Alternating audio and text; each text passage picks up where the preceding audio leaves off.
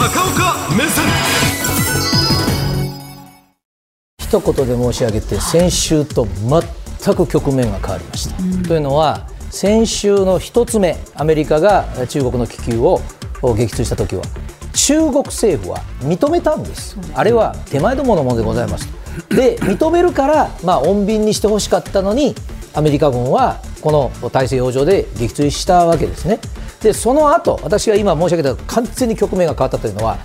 このいくつか落とした中でカナダの領空でアメリカ軍機が撃墜をした。あカナダ領なんですよ、カナダ領なのになぜなのかというところなんですが米国はもう方針を変えまして前回は中国はまず認めるという前段階を慎重に踏みました。しかし今回の3つの撃墜事件は全部普通の飛行機が飛ぶ高さなんです、なので緊急事態であるということで、まあ、中国からすると受け入れ方でしょうがまあ、中国とみなすということですね、えー、どこの国であるかは関係ない危険なんだということなんですがさあどうしてカナダの上空なのに米軍機が撃墜をしたのか。もちろんトルドーカナダ首相とバイデン大統領の合意はありますがえー、テレビご覧の方にはなかなか馴染みのないことはノラドという言い方。これアメリカのニュースではこれがもう普通の用語で出てきます。ノラドははいここです。北米航空宇宙防衛司令部という大変長ったらしい名前ですが当然のことだからアメリカ軍の基地です。でアメリカ軍のアメリカに向かって飛んでくる弾道ミサイルを探知してこれを防衛する撃墜する任務がここです。でアメリカが想定する弾道ミサイルを撃ってくるのはもうこのお三方しかいないわけで、えー、そうするとですねこのミサイルの軌道は明らかにアラスカそしてカナダの上空を飛んでくるということですからこのノーラッドにはカナダ軍も通常の偵察活動で参加をしています。ですから、まあ、今回はカナダがアメリカに撃墜を頼んだという形になっているわけですがさあここにはややこしいまた国際情勢がございます。カナダは別に自分のところの戦闘機で行ってもよかったんです。あの高さ的には落とせます。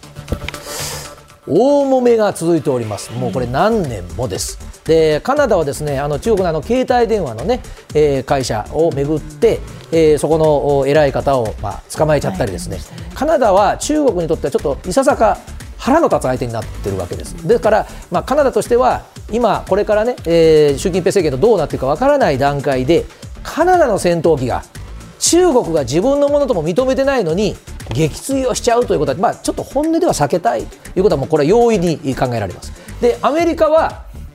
アメリカの情報を盗むためにこっちへ向かってるわけですから。うん、ということになりますと米国の国益としても落としても構わないという判断になるんですがさあここで局面が変わったのはカナダとアメリカだけでなくて我が国です。というのは我が国はですねあの今までもですね例えばあの八戸だとかそれから仙台だとかそっくりな,、えー、そっくりなやつが来てて、まあ、その時は河野防衛大臣はですねあの行き先はまあ気球に聞いてくださいとこれのんきだって批判をされたんですが私聞きましたら防衛省としては相当本気で追跡をしてたと。うん、というのは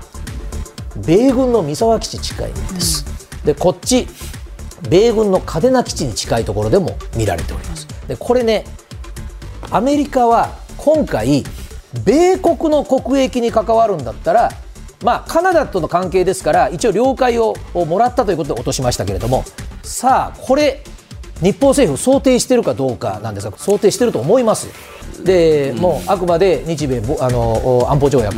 で、まあ、直接攻撃を受けたら守りますということになってますがさあ気球が飛んでくるということです。でアメリカがその三沢基地なんてのはあの自衛隊と共同使用ですけど嘉手納基地なんて完全に米軍だけです。そうするとその真上に何時間も気球がとどまっている時に一応法的には我々の解釈は当然ですが日本の領空なんですが、うん、じゃあアメリカ政府が日本に頼むんでしょうかね落としてくれと自衛隊に。だけどそれは自衛隊が自衛隊基地の上を飛んだということだけでも全然日本の国内法の整備されてません。ところが米国は今回カナダであっても自国の国益のためならば戦闘機は出すと落とすということを明確にしたわけでありますからこれあの日本政府はですねいやいやあの行き先は気球に聞いてくださいといつまでもこれ言ってられないわけでそうしますと米国が自分たちの国益に関わる在日米軍基地の上を飛んだ場合に勝手に落とされたらそれはそれで主権の侵害になります。日本政府はよくこの想定外と言いますがこれは想定しなければならない局面に変わりました。はい